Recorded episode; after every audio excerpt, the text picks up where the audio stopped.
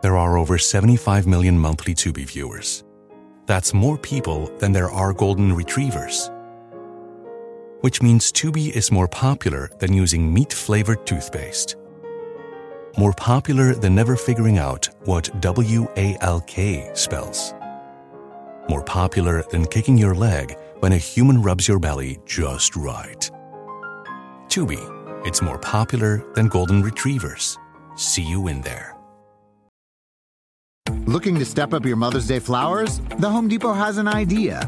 Let Mom's green thumb do some digging with colorful flowers, pots, and premium soils to bring out the most in her patios, walkways, and gardens. Right now, get Vigoro potting soil just $8.97 for strong, healthy, vibrant plants, indoors and outside. Shop our wide selection online and pick up your order in-store and give Mom the gift of a beautiful garden. Get Vigoro potting soil just $8.97 at the Home Depot. How doers get more done. See homedepot.com/delivery for details. Welcome into the latest installment of the Golf Channel podcast. I'm your host, Will Gray, joined by my brother-in-arms here, GolfChannel.com's own senior writer, Ryan Lavner. Lav, we are half of the GC.com task force up here in Wisconsin this week. But reporting live from the Sheraton. The beautiful media hotel. Yep. That's an unsponsored plug, as we say. We will take Marriott points, though, if anyone would like to send us some. Well, they got a point share thing going on here. It'll be a good week. Any more would be appreciated. Of course, always. We trade in them as our basic currency. So we have to start with the course, because everyone's talking about the course, because it's Wednesday night as we're taping this, and no one has hit a meaningful golf shot yet. So we don't have any actual golf to talk about. So we're talking course. You were up here 6 years ago for the U.S. Amateur, the Kelly Craft one. I guess, what are your thoughts on the course as we've seen it this week, now that we've had a couple days on site, versus maybe what you remembered 6 years ago? Yeah, 6 years ago, I'm not sure if it's the mark of a good course, but I literally could not remember a single hole. And that I played the course the day after, which is definitely not a good sign. Your opinion, though, was endorsed by Spieth, who said Tuesday. He said he didn't remember anything. Yeah. He said he remembered the last couple holes, he remembered the first hole, which is a really tough par five. So I don't think it left a great impression from players in 2011. It played completely different. It was brown. It was firm and fast. And unfortunately, we've had some rain so far this week, so it's a little bit greener. It's a little bit mushier than the USGA probably intended. The fescue is also playable, which is I think a big difference from what you're going to see this week. Now the fairways, I don't recall them being quite as wide as they are here. Mm-hmm. We're talking 50, 60 yard wide corridors, which is... I feel like I could hit these fairways, which I don't usually say to U.S. Open. It definitely engenders confidence when you're standing on the tee that I can actually hit this fairway, even if it does take a weird bounce. You're still going to be maybe just in that first cut of rough.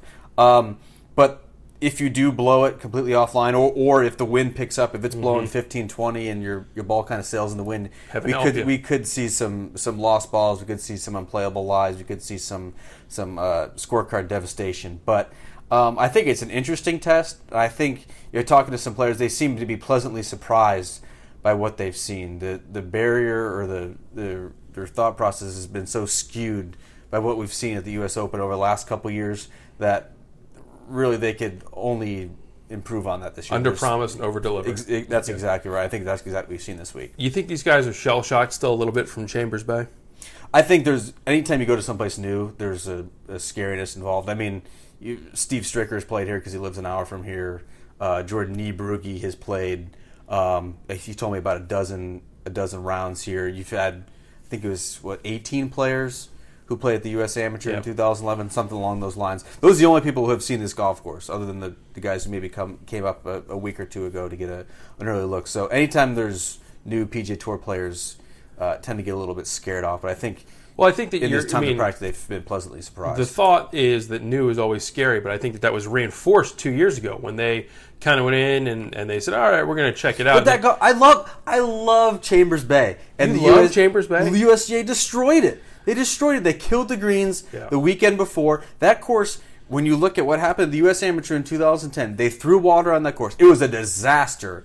During the stroke play qualifying, Spieth said, I think he shot like 78 that round of qualifying. He said it was the hardest round he's ever played in his life. They threw water on it, and then you had terrific match play. You ended up having number one versus number two. Number one prevailed. You look at the U.S. Open in 2015, Jordan Spieth was number two at the time, beating Dustin Johnson. Rory was up there. Adam Scott was up there. Louis was up there. It was a terrific leaderboard. That course does produce good winners, assuming the USGA doesn't completely destroy the greens and have them putting on broccoli and cauliflower and every other assorted thing in the freezer aisle. But it seems like Erin Hills has not been killed by the USGA. No. It helps that they've had, the course has been closed all year, so no one's played it all spring. Everyone's remarked how it's perfectly manicured. They're saying these are the best greens you'll ever find for U.S. Open. They're beautiful, bent grass. It looks like you might actually see made putts at a U.S. Open. Do you think? And I agree with that, and I think that we've heard from a lot of guys that the green surfaces are more playable, more friendly, just less penal than what they're used to, especially for this tournament. So do you think that brings in guys like Hideki, like Adam Scott, the ball strikers whose weakness has always been with the putter, that now maybe that's a little neutralized? Yeah, I think so. And I think a lot of the storyline heading in here was, man, you look at this scorecard, it's 7,700 yards. It's just kind of some sticker shock. But listen to what the players had to say. It seems like it's going to be a second-shot golf course. You know, if you can really hit your irons, 15, 20 feet from the flag, I think you're going to see some birdies. And this course is different in that it's got closely mown areas around the greens. So even the guys, I mentioned Martin Keimer for our punch as a potential sleeper. He's a guy who, you put him in normal circumstances, his chipping and putting usually lets him down. But if he's able to putt like he was at Pinehurst in 2014, you're going to see some creativity. I think everyone's going to make putts because these are just beautiful bank grass greens. I think it's whoever hits the ball closest to the hole. But Rory said yesterday, you say it's an iron test. Rory said it's driver and putter, that those are going to be the two clubs. I think for Rory in particular, it's driver and putter. All right. Just as it is every single week. I think the question was, what are the two most important clubs for you? For him, it's always driver and putter. Right. That's always what he's going to... I do think it's a second-shot golf course. Everyone's going to be playing from the fairway. I mean, if you're hitting pitching wedge as opposed to 7-iron, that's certainly going to be an advantage. Length plays well everywhere, but certainly irons are going to come into big factor here. Any player opinions affected positively or negatively in the couple days since we've been here, or since you had a chance to talk to guys that maybe you were high on before and now you're backing off, or the other way around, that you weren't thinking about and now you say, I think you might have a shot? Yeah, I think at the beginning of the week I thought it was just going to be a bomber. I thought it was going to be a Jon Rahm. I thought it was going to be a Dustin Johnson. I thought it was going to be a Rickie. I think this brings in more of like a Kevin Kisner type. Kisner's getting a lot of love. Very trendy sleeper. A Charles Schwartzel type. A player like that who's not necessarily a bomber. Kisner's certainly not a bomber. Yeah. But they're scrappy. I do think because we've seen the rain that's come through, the rain that's in the forecast, I do think you're going to see a winning score somewhere between 5 and 10 under. Mm-hmm. I guess 7. Speed said 5 to 10 under was 6. Probably a good guess. Randy Mell throwing out 12 under par. He loves the par 5. Thinks we're going to have congressional all over again. But I do think when you do have that kind of winning score and this kind of softness, it does bring more players into play, like a Kisner type who maybe hits it 280, 290 off the tee, but they can still put up a number. Are we taking the USGA at face value with the fescue trimming, that was all premeditated and all based on the rain, and there's nothing to see here, that we're not a little shell shocked and trying to keep the players in our good graces?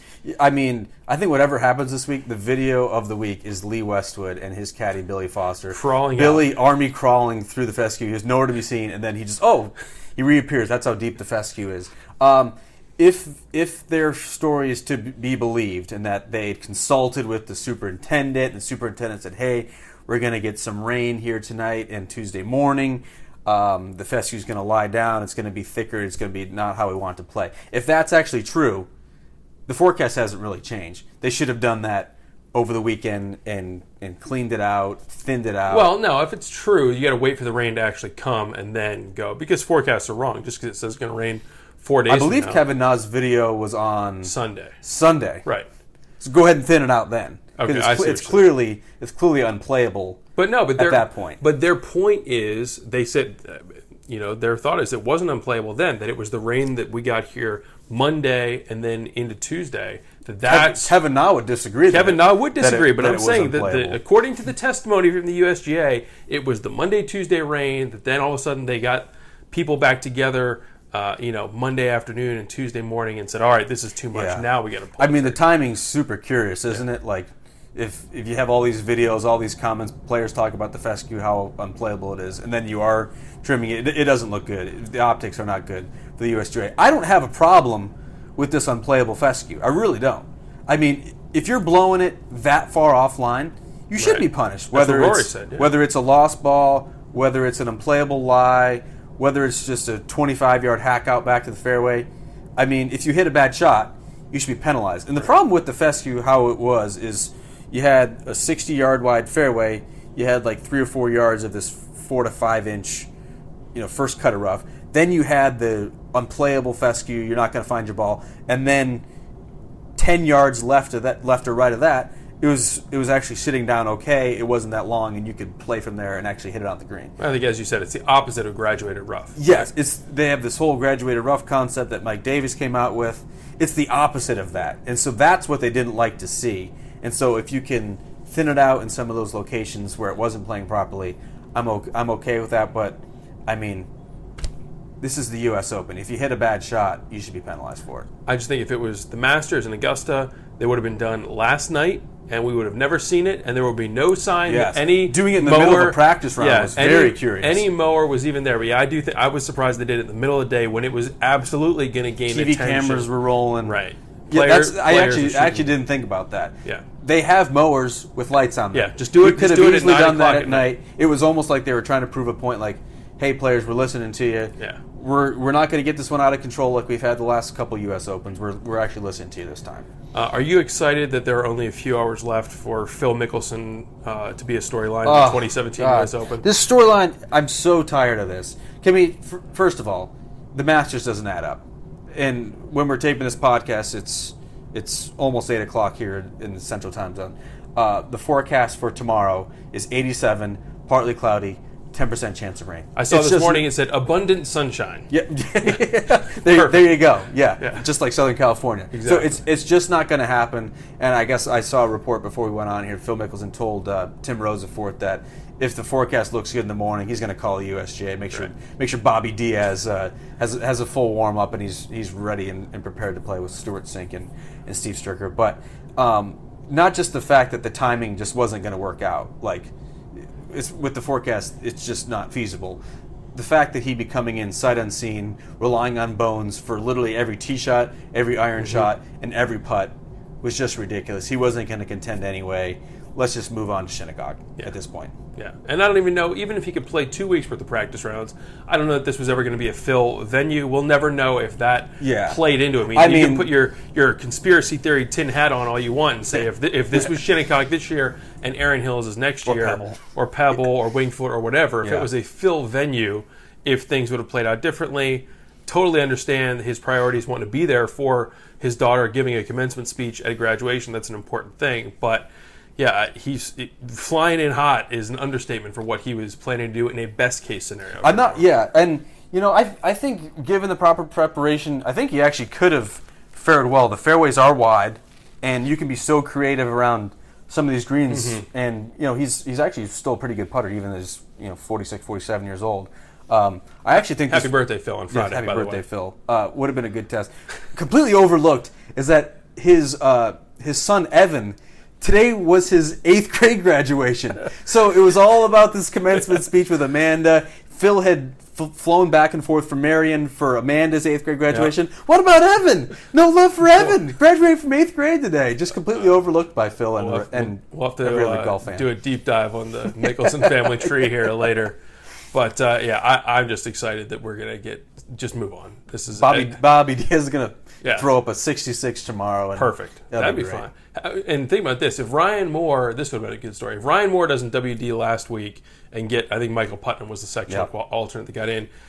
If that didn't happen, we would have Drew Love would be the guy on the hot seat waiting with Davis to see if he can get Phil's spot. That would have been. And you don't think Davis is going to be sending him a little note saying, hey, go ahead and WD now. Forecast looks looks awfully good for us here here outside Milwaukee. I told you earlier, this is the first time I've met Drew Love. He is a mountain of a man. Oh, towers, he doesn't look anything like his father. He towers over DL3. Yeah.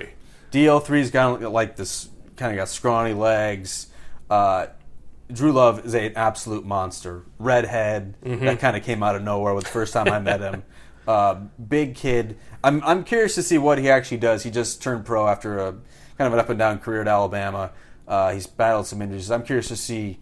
I don't think he's going to have certainly the career that his father had, but I'll be curious to see if he has some staying power in the pro ranks. I'm not sold completely yet. If we're doing a pre-tournament stock watch, give me someone who you're buying low on, who's going to surprise and maybe overshoot the expectations this week. You know what? Stuart Hagestad was the low am at the Masters. He finished, I think, top 30 there. 26th, I think. Yeah. Like that. Yeah. I wouldn't, to be honest, I wouldn't be surprised if he's top 20, top 15 at the U.S. Open. This guy's really good. There's talk about, like, what are you doing?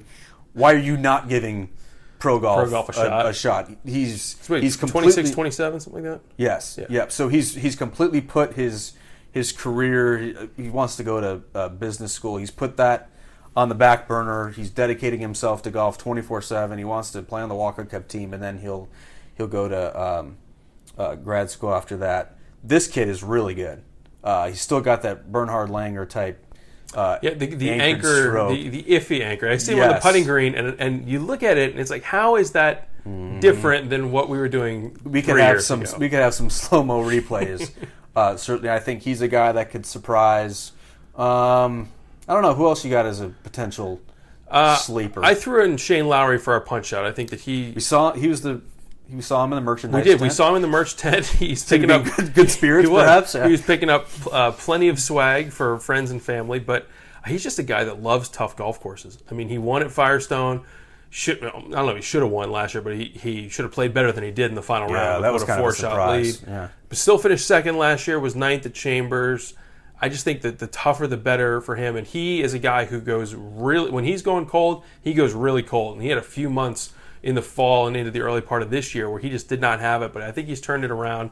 6th at Wentworth, 15th at Memorial. He's a guy that's going to avoid the fescue for the most part. As you said, second shot golf course, give himself a lot of opportunities. I think he could be a guy to watch. But we said, Kisner is getting a lot of love. I think Schwartzel is a guy that you mentioned earlier that could definitely contend and win. I think he's 50-1 or something like that. That's way too high. Really? Wow. That's way too high right now. I think Louis wouldn't surprise you if he won. Louis really going with the mountain man look in the beard. I saw him today on the range. Yes. He is growing it out. Yep. He's completely lost all sense of what he should be doing facially. One to speak there. It's Mr. Facial Hair. But I think it's more wide open than maybe we would have said 3 days ago if we'd done this podcast. I think you could see a bomber win here. I think you could see a medium length hitter. I think you could see a Kisner type. I still can't shake the feeling that it's going to be I think it's probably just selfish because we have to write stories about actually what happens at the U.S. Open. And no offense to Mark Leishman, but a Jordan Spieth or a DJ or a Rahm or a Rickie would all be better stories. I just feel like it is going to be a big name who comes to the top. There's guys who are playing well enough now to justify that type of feeling. Anyone on the flip side of the coin that you think could be heading for a trunk slam Friday afternoon? Well, you know what, we were talking with Rex Hargard, our colleague, and Jason Day. 5 of the 6 appearances he's made at the U.S. Open, he's finished in the top 10. It seems like he's always 4 in a row. Yeah, he's a perfect one and done type pick. But he had talking to Cole Swat and Day's caddy. He said, Jason he looks out there. It's you can see 10 holes at one time. There's just a lot going on. He wasn't necessarily sure or convinced that Day's going to have a good week here. I'm not sure if maybe he turns on his blinders tomorrow. I think that add to the pre-shot routine? It's turning on the blinders. Does that come after the closing of the eyes, visualization? Yeah, I mean, he does this whole visualization routine that could be thrown off. Although he despite the vertigo, he still played well Chambers. At Chambers Bay, which is a similar type golf course visually with some blind shots and some intricacies. But he's, I think, a player to keep an eye on because I think he'd be a popular pre-tournament pick. Yeah, I think he definitely would, but... Yeah, I could. He's just a tick off. He's just a tick off this year. I talked to Bones, not to go back to the Phil thing, but to your point that he said this course of all courses for Phil to play blind. It's so complicated that you go to most courses and you might have 3 or 4 things to think about on a tee when you're looking out at a shot, visualizing the hole. And here, there are 12 different ways that you can go on any single hole and trying to play. I mean, you get these holes that have 7, 8 tee boxes in it. We were out there on the 9th hole for a while yesterday. There's more tee boxes than there is room on the green from up on the top of that hill. So many options. You know that the USGA is going to be hands-on, that you're not playing the same course 4 days in a row. You're playing 4 different courses, and you're not going to know until the morning of which course you're getting, whether the first hole is playing 560 or 630, and is 18 620 or 680. And there's 14 of the 18 holes have some kind of blind shot. Yeah. So when you start moving around tee boxes at different angles, then you've got different starting points and starting lines. For someone who'd be coming in sight unseen like Phil, it's a lot to handle. But I think preparation for these guys would be even more key this week. It's tough because you don't want to overextend yourself and try out every scenario, because then you've got way too much information. Right. But then you also don't want to have a Furyk situation at Olympic where you're caught ill prepared for what happens when the balls when the scores actually matter. I do feel like guys get so exact, especially with this event, of I want to play 9 holes here in the morning. I want to play 9 holes in the afternoon here. This is instead of if you show up to St. Jude Classic last week in Memphis, you're going to go out, play a practice round, go get a bite to eat, and go do it again tomorrow. But these guys were whether I want to play at this time and with this easterly breeze or whatever. And then a lot of those plans went out the window this afternoon when they blew the horn at probably 3 o'clock, 3:30 local time. Overthinking's part of the U.S. Open. That's part of it, right? The space between the years is always an issue when it comes to a U.S. Open and a USGA event. Yep. But, all right, we'll wrap this up. Make it simple. Give me a winner. Who you got? God, it feels like every time I pick this guy, he just completely implodes. I'm going to say the same thing about my guy, so you go first. I've sworn off picking him. I'm going with Ricky Fowler. I have to go with it. Just this is bad that you and I are agreeing. So really? Oh yeah, I was going to say the same thing. All right, so I actually do believe this is his time. When you look at you could look at any statistic you want. Leads entering last week, he was total strokes gain total. So he's second now in strokes gain. He leads in total driving, which is distance plus accuracy. Third in scoring average. Third in birdies, which there aren't going to be that many of this week. But his putting is so much improved over the last couple of years, and I think the big thing, especially for the U.S. Open, he just has this unflappableness about him. He's kind of like DJ. He's going to let things kind of roll off his back. He's not going to get too flustered where a Spieth might. Let it affect him, or Jon Rahm might let it affect him for a couple holes. He's just not going to have that. So, Ricky's my guy. He's sure to disappoint. Yes. But he's the guy I'm rolling with. This is probably the third time that I have just thrown myself on the Fowler bandwagon. Last year's Masters is a big one. Last year's Masters, I think everyone was in on it, and he missed the cut in spectacular fashion. And I said, never again. I'm not going back down this rabbit hole. And here we are once again. We've talked ourselves back into it 14 months later. He's just been so solid this spring. He was 4th at Phoenix, and he got that win at the Honda, and has been 12th, 16th, 8th. Got the girlfriend. He seems to be in a good place. Hey, we see what it did with Sergio. The girlfriend bump. Happy life. Yeah, exactly. Certainly translated into some on-course success. But I think if we're doing – you do the power rankings, right? Yeah. I think if you're doing a power rankings – I still left DJ one. DJ is still number one. I put Ricky second. Yep. I would put Spieth third. I went Rahm third. Okay, I would put J-Day or Rahm 4 or 5. I think those are kind of a toss-up. And you got to put Adam Scott in there too this week, I think, because he has also been solid. I like what he's doing. He's like the 38th ranked putter on the PGA Tour. That does not match the eye test. If he can somehow shake in a few 15-footers. 100% he'll be there. I like that he's overhauled the schedule this year. He's playing the week before every major. He went to Memphis last week, adding the week before with the intention of getting Stevie on the bag 1 week early, so he's in a rhythm. So he gets in a rhythm. Top 10 last week at Memphis. No one's talking about him. I put him in that Schwartzel bandwagon of a guy who it would not at all surprise you to win, but a guy who's also not getting any attention early. He's in the Schwartzel, Oosthuizen. Who else would be in kind of that? It doesn't really matter. Keimer. That Westwood. Yeah. That kind of, if it's all about the putter. If they can somehow make some 15-footers, Hideki, then they can challenge the Spieths and the DJs and the Rickies. Who, if I give you a head-to-head matchup, who do you take in, DJ or Spieth? DJ. Yeah, I think length, the way that he drives the golf ball, I would give him the edge on Spieth. All right, I think it'll be close. And Spieth's putter is still a little bit uncertain. You're not buying into. When we talked about that stock watch, I completely forgot again. Yes. Rory. Oh, we have not mentioned Rory once. No, I'd be down on Rory this week. You'd be down on Rory? I'd be down on Rory this week. Really? See, still, I'm up on Rory. See, he's breaking in all 14 clubs, breaking in the new ball. It's going to be windy. He's had issues with the Pro V1 that he was playing at the Masters. He didn't like the way the ball was reacting. This would be certainly a good test. If it's soft, it's I mean, yeah, the wind's going to blow, but it's not going to blow 30 like it would at a... It's supposed to blow 25 on Sunday. Yeah, we'll cross that bridge when we get there. But my point is, if it's soft with these greens, you're not going to get like at Augusta where you hit it and it's going to roll off. You're going to be able to control your ball. I'm off Rory. He's played one tournament in the last 80-something days. There's got to be some competitive rust there. I like the fact that he can just ride that driver. And you can say the same thing about DJ and Fowler and a bunch of other guys. Just give me the driver. I'm not trying to, work a three hybrid in there. He can still make mistakes from the middle of the fairway. He can. So can we all. But, yes. He would be a guy... Who did I don't even remember who I mentioned for the potentially going down. There's some J-Day caddy issues. Yes, I would be more down on Rory. Okay, so you're swapping out. Yes. For all our loyal listeners that are still with us here at the 25-minute mark. Can we splice this and get Rory as my potentially down pick? It's late on Wednesday. I don't know how much splicing technology we have available to us, but we will... ad-lib it for sure. Duly noted. You're leaving Day back in that he could play well. Yep. And Rory is your... I think it would be a surprise if Rory played well. Okay. I'll put it that way. What's your % chance that he WDs? Rory? Yes.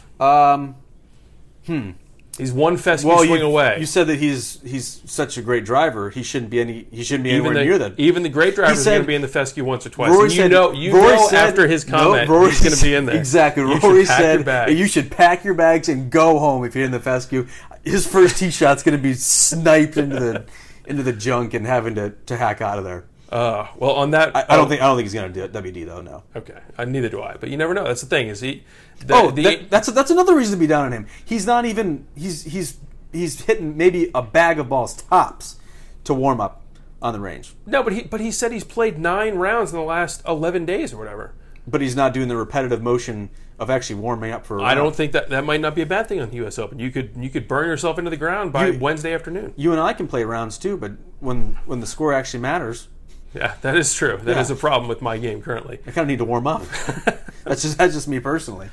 Well, you've almost convinced me, but I still think I remain the GolfChannel.com Rory apologist that says, "Man, when it's clicking, look out, world." But I want to be on him. I mean, I think Quail Hollow, he's just a slam dunk. It's just a matter of can we get there healthy? Can we get there? Him in form. Yeah. The re-aggravation of the injury concerns me. I don't mind hurting yourself originally. I totally get it. We're in mid-June now. But the fact that you still can't shake it from something that basically happened in December, yep, that's a problem. That is a problem. So. It's looking like a lost year if he gets hurt again. Yeah. That's a spicy take right there. We'll pump the brakes for now, but you're down on Rory. J-Day lives to fight another holding day. Steady. Yeah. And we're both about to go over the cliff with the Ricky Fowler bandwagon, along with several others. It's just one of those things where you get this guy, and so many people are on it, and no one is ever right about it at the same time, and it's just not going to work out. So condolences to Ricky Fowler, because the golf media has collectively ruined your chances of winning the U.S. Open. So on that note, we're going to put a pin in this. Thank you much, Ryan Lavner, for joining us. I will let you run down the hall here at the wonderful Media Hotel before we circle back in the morning and head back to the beautiful farmland of Erin, Wisconsin, and kick off this U.S. Open. We're finally going to have a ball in the air that means something. Thank God. I hate practice rounds. It's all just we're just teasing ourselves. Let's actually see some golf. There you go. Well, for Ryan, I'm Will. Thanks for listening to this GolfChannel.com podcast, and we will see you next time.